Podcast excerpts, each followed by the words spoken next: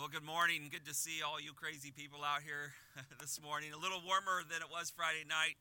What a joy to gather as we watch the sun rise and remember our Lord's resurrection. This is the cornerstone of our faith, the resurrection of the Lord Jesus Christ. Well, let's pray, and then we're looking at that passage that Aaron read. It's on the back of that bulletin that you have, and you can follow along as I work my way down through that text. Father in heaven, we thank you that you raised your Son from the dead. You proved to all that your Son beat sin, Satan, and death. And he did this on our behalf so that we would have an eternal existence, an eternal home with you for all who believe. So, Lord, we are here, your church, this local assembly called Riverbend Community Church standing out in a field, sitting out in a field, watching the sunrise to remember, to commemorate, to worship that Jesus came out of the grave on that first Easter morning. So we ask that you bless our time in the Word, encourage us, strengthen us. Thank you for all that's going to take place on this campus today. May many souls hear the Word of God. May you save and draw people to yourself. May you strengthen those who believe. We pray this all in Jesus' name. Amen. Well, the great Scottish preacher Andrew Murray said this He said, A dead Christ must do everything. A dead Christ must do everything for, and a living Christ does everything for me. If you believe in a dead Christ, you're going to have to do everything. you're going to have to uh, prove yourself to be perfect before God, but a living Christ, a living Christ does everything for us. You know, the resurrection was just flooded in unbelief. As we look at this passage, one of the things you're going to see that there was not a tremendous amount of belief until God granted that. In fact, that entitled this message, Unbelief Could Not Stop the Resurrection. And as we'll see as we look at this text, there's this unbelief at the resurrection of the Lord Jesus Christ, but that cannot stop the gospel the resurrection could not be impeded because of unbelief. Jesus, just a week or so before his death, burial, and resurrection, said in John chapter 11, verse 25, I am the resurrection and life.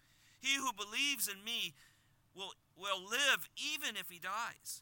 And everyone who lives, believes in me, will never die. Do you believe this? Well, he was speaking that to Mary and Martha and disciples that were with him.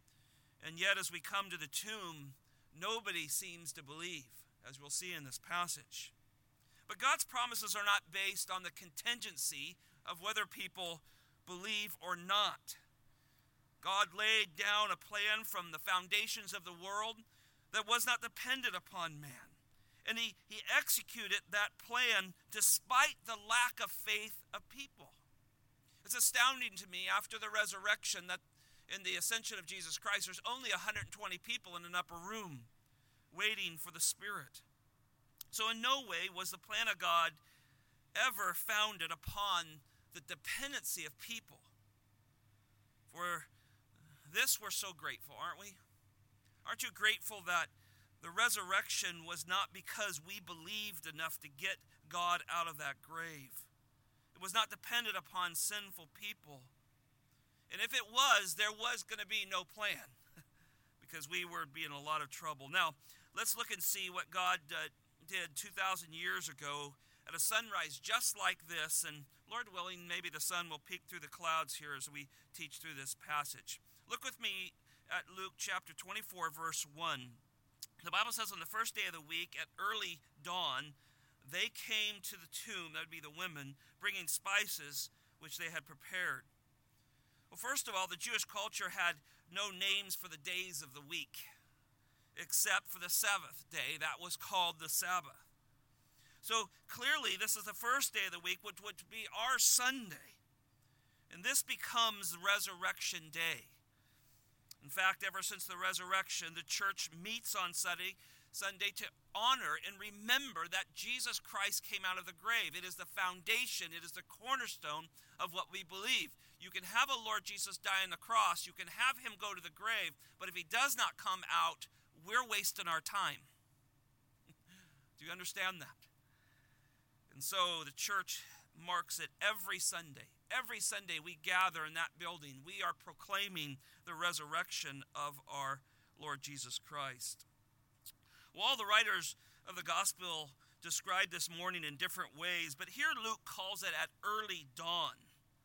As I was driving in this morning around 5, you could just see the crack, just the change of the color of the sky just barely. And then as we were setting up here, we could start to see evidence that there was a dawn going to break, just like it did 2,000 years ago.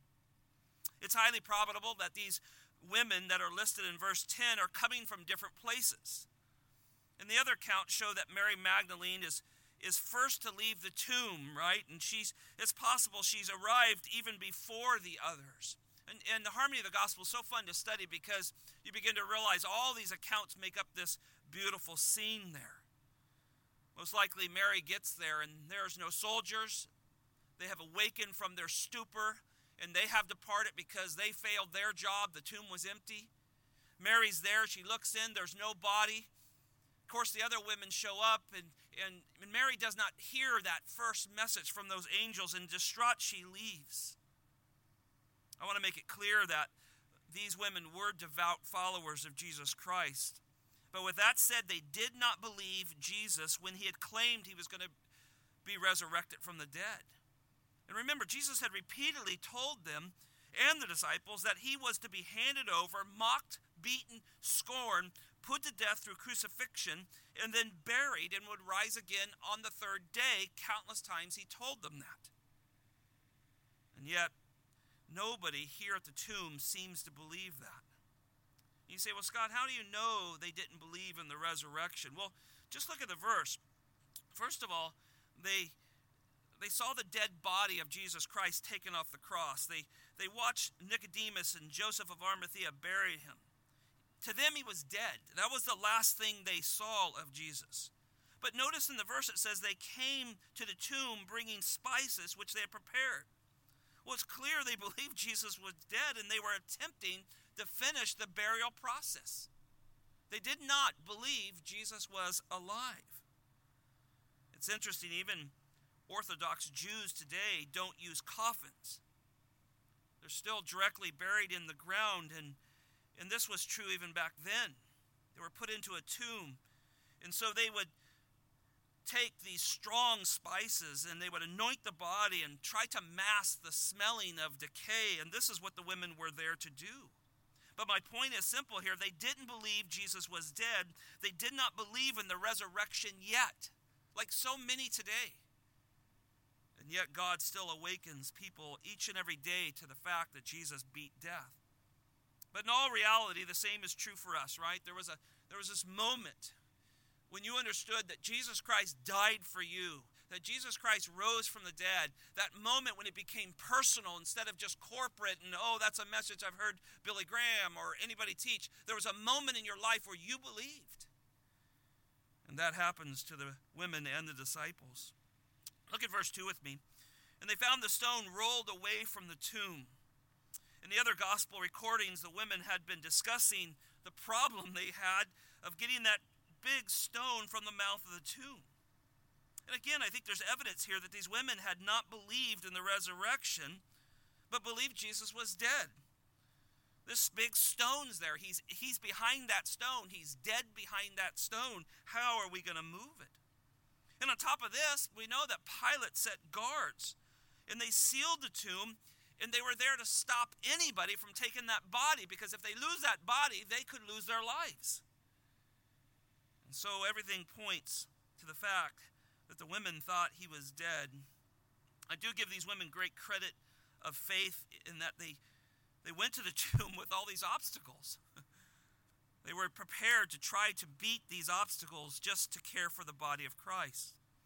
But God was way ahead of these ladies, wasn't he? And the resurrection had been promised throughout the Old Testament. There's great psalms that speak of that the Messiah would beat death.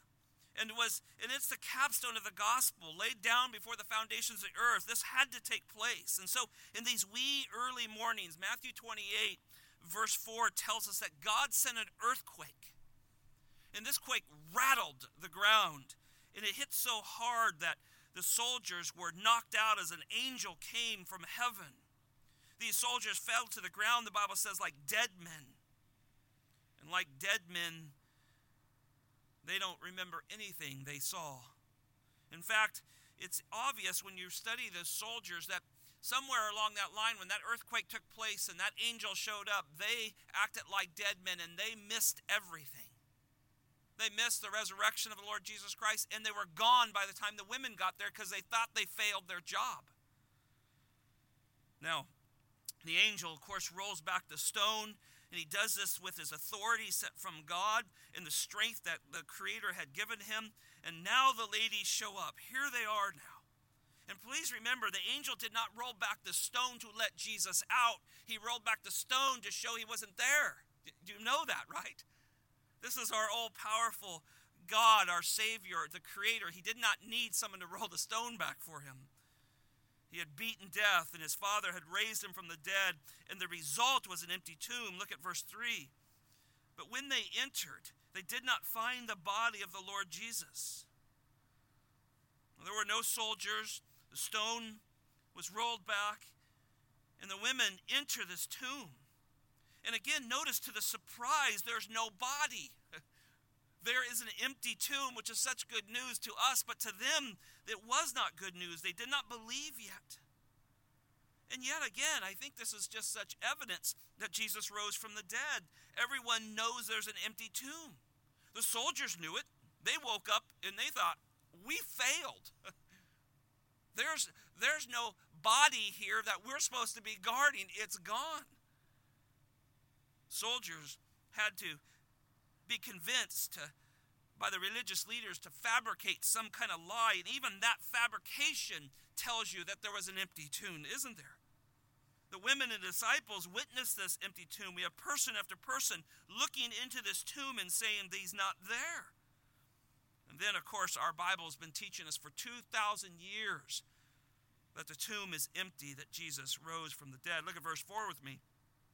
And while they were perplexed about this, behold, two men suddenly stood near with dazzling clothing. With the body of Jesus missing, the women stepped outside the tomb, greatly perplexed, the Bible says.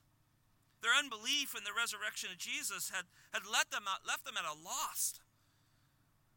But as they stood there, wrestling in their minds of what had taken place, think about this God, in his kindness, sends two angels, another two angels from heaven to relieve their fears. Some people say, well, it's one, one verse, one, one gospel account says one angel, one says two. And the Bible does that all the time. It Often just speaks of the one who's speaking, doesn't mean there wasn't another one there. But here in Luke, he records that two angels were sent. Notice this dazzling clothing. Well, this identifies them as divine messengers. And though they came in human form, it seems, they were reflecting coming from the very presence of God. God was showing his kindness to these two ladies. Look, I'm here to tell you a message these angels gave. We're coming right from God to relieve your fears. But first, verse 5, notice as the women were terrified, they bowed their faces to the ground. And the men said to them, Why do you seek the living among the dead? Oh, First, this solidifies that these were just no ordinary men, right? Immediately, these ladies hit the ground, don't they? The presence of God was terrifying, particularly if you don't believe. if you're still in your unbelief and you come and be approached by these amazing beings that are there, you would be terrified. Now, listen, the body of Jesus is gone. There's angelic messengers appearing this was all just too much, and these women, notice, are gripped by fear. They're terrified as they bow to the ground. But in order to awaken these devout women from their unbelief, notice what God does. He sent the angels with a divine question Why do you seek the living among the dead? What a great question. What are you doing? This is a cemetery. Jesus has told you repeatedly I'm not going to be there. I'm going to raise from the dead.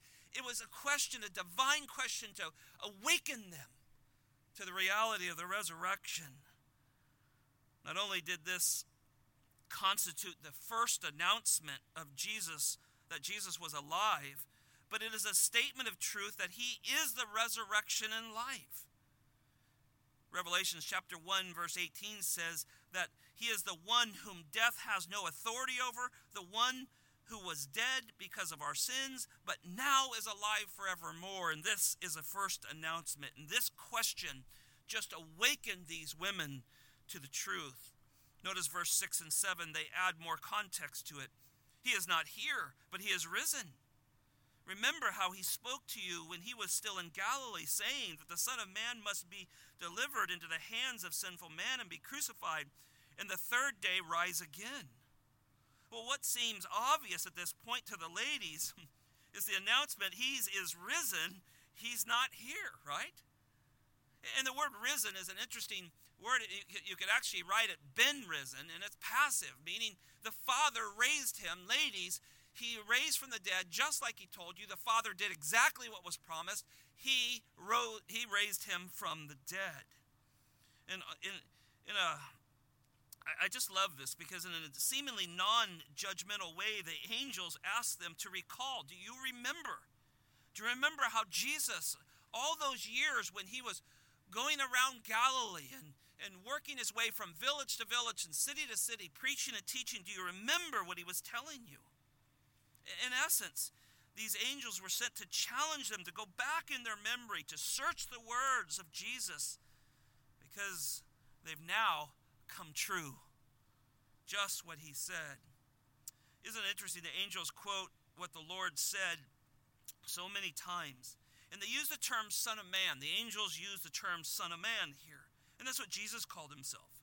And the angels knew, they understood the incarnation at some level. They understood that Jesus came and it was the plan of God for him to step out of heaven and, and veil all of his glory and set that aside and, and become fully man, yet fully God, and be the represent the one who would represent man and be our substitute. They understood that.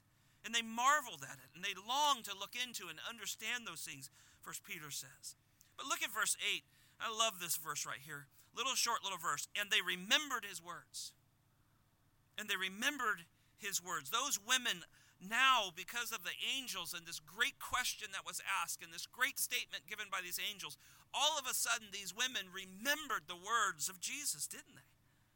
And look, there's nothing greater when you're suffering or when you've been stuck in some kind of unbelief in your life or when you're gripped by fear or, or sin has, uh, you're in sin and you're not repenting.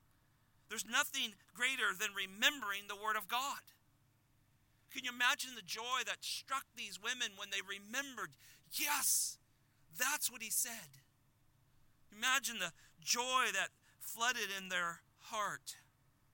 Spurgeon, speaking on this little phrase here, gave names to fictitious people, and he said this ready to halt, or, or poor fearing, or thou misdoubt despondency, despondency, and much afraid. He's giving names to, to um, sinful characteristics. He says, Go there often to the empty tomb. Let it be your favorite place. There build a tabernacle, there abide, and often say to your heart, when you are in distress and sorrow, Come see the place where the Lord laid. Brothers and sisters, we all go through difficult times, right? Struggles from all kinds of, of problems, mostly from sin of some sort, either ours or someone else's. The, the resurrection is an empty tomb to remind us that Jesus Christ beat our sin. He died for it. And the Father looked at that death and said, That will propitiate my wrath. I am good. I, I now see your blood covering all of my children, all of the elect that I'll draw. They'll be all forgiven. You have to go back to that empty tomb from time to time. Some of you carry sorrow and sin struggles for so long. Go back to the tomb, look and see it empty. See that God fulfilled the plan to forgive your sins. Confess those, repent of them, get up and believe.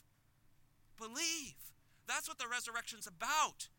It's about distilling unbelief and putting your faith in the Lord Jesus Christ. There's nothing greater, nothing we need more than to believe in the resurrection. Well, look at verse 9. There's more people who don't believe. And they returned from the tomb and reported all these things to the eleven and to all the rest. Well, the remembrance of Christ's words provoked these ladies to leave the tomb. And they reported everything they had heard and seen to the eleven and, and probably to anyone else that would hear. Matthew 28 8 says this I love this verse that the women left with great joy and went directly to the disciples. They had great joy. See, faith now, God had granted them faith, and they had begun to believe. The Word of God and faith came in this collision together, and now they had great joy. And you will have great joy when you believe, when you believe the Word. The problem is, some of us are lacking joy because we just don't believe the Word of God anymore. It's just routine to us. Maybe we've been in church all of our life. Do you believe this miraculous Word of God given to us, inspired by the Spirit of God, to tell us the great gospel. Well, these women are, are lit now. And I think this is awesome because I think this is the beginning of evangelism. These women go and speak of the resurrection to others. It marks the start of something spectacular. People telling people that Jesus overcomes sin, Satan, and death. And these women are leading the charge in that. And there's no greater joyful message that we can carry to the lost world than Jesus beat sin, Satan, and death. Tell somebody. Let the Word of God do its work. Let it bring joy to the lost. Let it change their position from dead to alive. And now the gospel is on its road. I, this passage right here tells me this is where it really begins. The message of the resurrection started with these ladies. And it goes to these men. According to the harmony of the gospel, Mary was already probably departed from before the, the angels told the other ladies, so she's in great distress. She didn't hear this message from the angels. She saw the empty tomb. She's just brought to sorrow, and she turns and she departs, and she goes and tells John and, and Peter. And by the time the women arrive, they're they're merely affirming what Mary said, but they also add to it look, there was also angels there that told us the reason the tomb is empty is because he's risen. Mary didn't get that first message. She was so distraught. She loved her Savior so much. And when that body was gone, she turned around to go tell Peter and John. And so there seems to be this traffic jam going back and forth after Mary speaks of, of Jesus' empty tomb and that the body was gone. She seems to turn and head back. But somewhere along the line, the other women cross past somewhere. They tell the disciples, and Peter and John get up and, and make a beeline for that empty tomb. The angel's appearance to these women is a beautiful thing, and it reminds us that, that everyone, men, women, children, are all, all equal in the sight of God. We're all fellow heirs of grace. The list in verse 10 is fascinating, isn't it? It says, Now there were Mary Magdalene and Joanna and Mary, the mother of James. And this says also other women with them who were telling these things to the apostles. And so here's these women telling this truth, and there seems to be quite a few of them there. It also says these other women. Now you might think that's a little bit strange. You say, well, why didn't they list all the women, or why did they just pick two or three and give names? And the, that seems to be the habit of the gospel writers. But remember, um, under the law, to, in order to confirm an event, there had to be two or three witnesses. And so Luke, understanding the law of God, said, Well, here's the three women, and then there was a bunch more. This is to be recognized as something that happened. Also, Mary Magdalene was someone that God had singled out in some special ways, wasn't she? She was demon possessed and everything that would have came with that. But God granted her eternal life through Jesus Christ, and she loved her Savior, didn't she?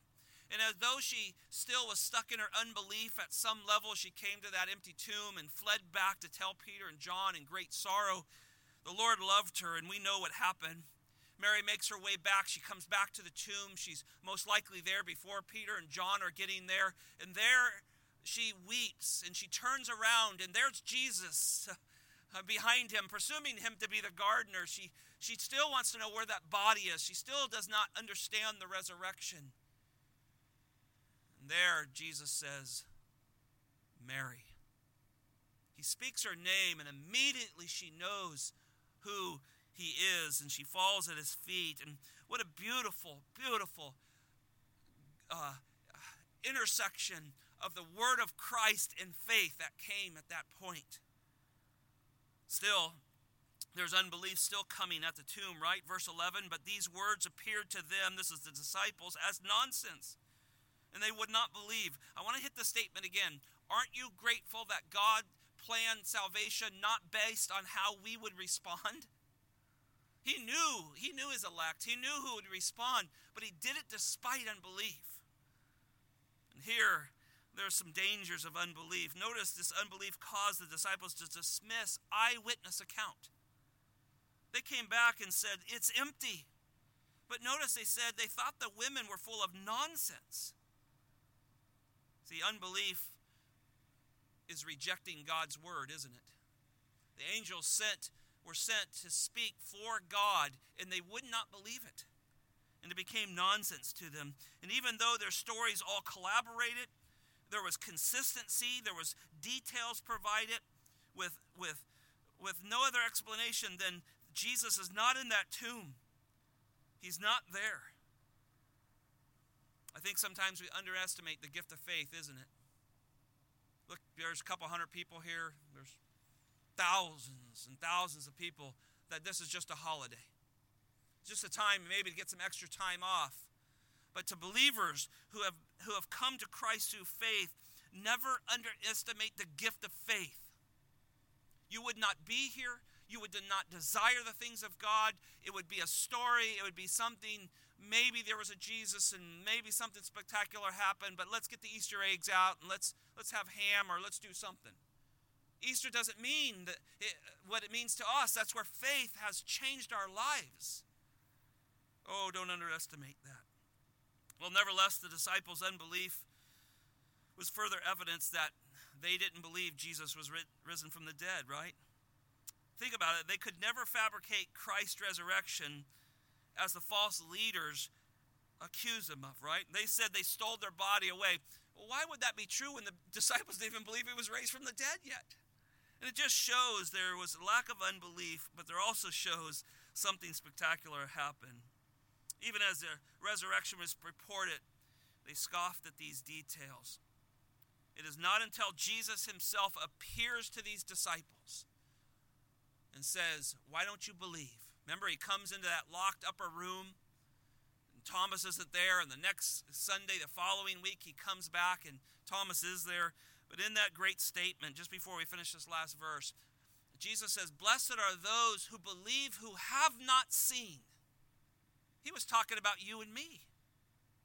Those 2,000 years ago, sitting out on a field on a Easter Sunday morning, who believe in the resurrection of the Lord Jesus Christ. Jesus himself says, Blessed are those. Peter never forgot those words. He recorded them in his first epistle. Well, let's look at the last verse and then we'll be done. But Peter got up and ran to the tomb, stooping and looking in. He saw the linen wrappings only. And he went away to his home, marveling at what had happened. Well, the other, other gospel recordings remind us that John went with Peter, and both of them ran to the tomb. And John outran Peter for whatever reason. He was probably younger, we think. But, but John gets to the tomb, and you remember he stops short of the entrance. He doesn't go in, but, but Peter comes and he just runs right by John and he runs into that tomb. And I, I think that's because there was so much on the line for Peter. Listen, he had promised to stand with Jesus. He says, If all others fail, I'll stand with you. I'll even go to jail with you. I'll even die with you. And yet, he denied him not once, not twice, but three times he denied the Lord Jesus Christ. Jesus had said, Satan is trying to sift you. Peter had so much on the line here, and he ran, and he ran right into that tomb. He had to see for himself. The Bible later tells us that Jesus appeared to Peter. But God gave a faith to Peter and you can see in this verse that there's this stirring in Peter now. And doubtless his mind's beginning to think of the words of Christ. And he starts to marvel, the verse says. Well, in the end, God given faith always wins. God given faith overcomes unbelief. It happened to you and it happened to me. God given faith overcomes our lack of belief. And listen, our God given faith is the the pillar of the church. It was the pillar of the early church. We're going to look at that in our 1045 service. And it it causes us to be bold and become unashamed to preach the gospel. God given faith has you stand with someone who maybe will mock you or reject you and tell them that you believe in the Lord Jesus Christ. That's what God given faith does. Because you believe that not only did Jesus die on a cross, but he got out of that tomb and he beat sin and Satan and death. Well, finally, let me end with three questions here. Are you grateful that unbelief could not stop the resurrection of Jesus Christ? Answer that to yourself. Are you grateful that unbelief could not stop the resurrection of Jesus Christ? Second question Do you marvel that God wanted nothing from us, even our own human generated faith? Do you marvel that He didn't want anything from you, even your own human faith, that you could somehow muster something up to try to believe in Him? God didn't want that. Do you marvel at that? Thirdly, are you overwhelmed with God's graciousness to grant you faith to believe in a resurrected Savior? Are you overwhelmed with that? Do you, are you amazed that God, in His grace, said, I will help Scott. He cannot do this on his own. I will help you believe in a resurrected Savior. Though you never saw it, though it took place 2,000 years ago, I will implant faith. I'll give you faith. I'll grant you faith. Do you marvel at that? Well, if you answered yes to all three of those, then praise the Lord. Keep growing in the grace and knowledge of the Lord Jesus Christ through the study and the application of God's Word. But if you could not answer yes to all three of those questions, don't leave here without speaking to one of us. Don't leave here and depart not being able to say, Oh, God has granted me faith. I don't know that I have this kind of faith that God has given. We ask that you would meet with us. We truly desire that God will give you faith to say yes. To say yes. Oh Lord, I believe that you died on a cross, you were buried in a tomb, and you rose from the dead, and you beat, you beat sin, Satan, and death for me. Oh, please don't leave here. There's no greater message and no greater truth that we can preach, not only on Easter Sunday, but throughout the year. Father, we thank you for our time here this morning. It is our remembrance. It is a time to commemorate, to mem- remember, to memorialize in a sense, in a living memorial that Jesus got out of that tomb. That he had proven that he had beat sin, Satan, and death. And Lord, we are here sitting in this field to say, Lord, thank you for helping us believe. Lord, thank you for these ladies and disciples living in such an ancient world.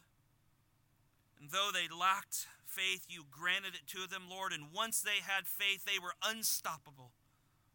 They couldn't wait with great joy to proclaim the gospel. And so, Lord, may those of us that are here who believe, who have been granted faith to trust our Lord Jesus Christ as our personal Savior, may we too desire to share the gospel with one another, with those who come into our ways, our neighbors, our coworkers, all our family members. Lord, give us strength to do that. Lord, thank you for this morning.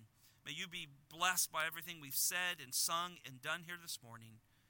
In Jesus' name, amen.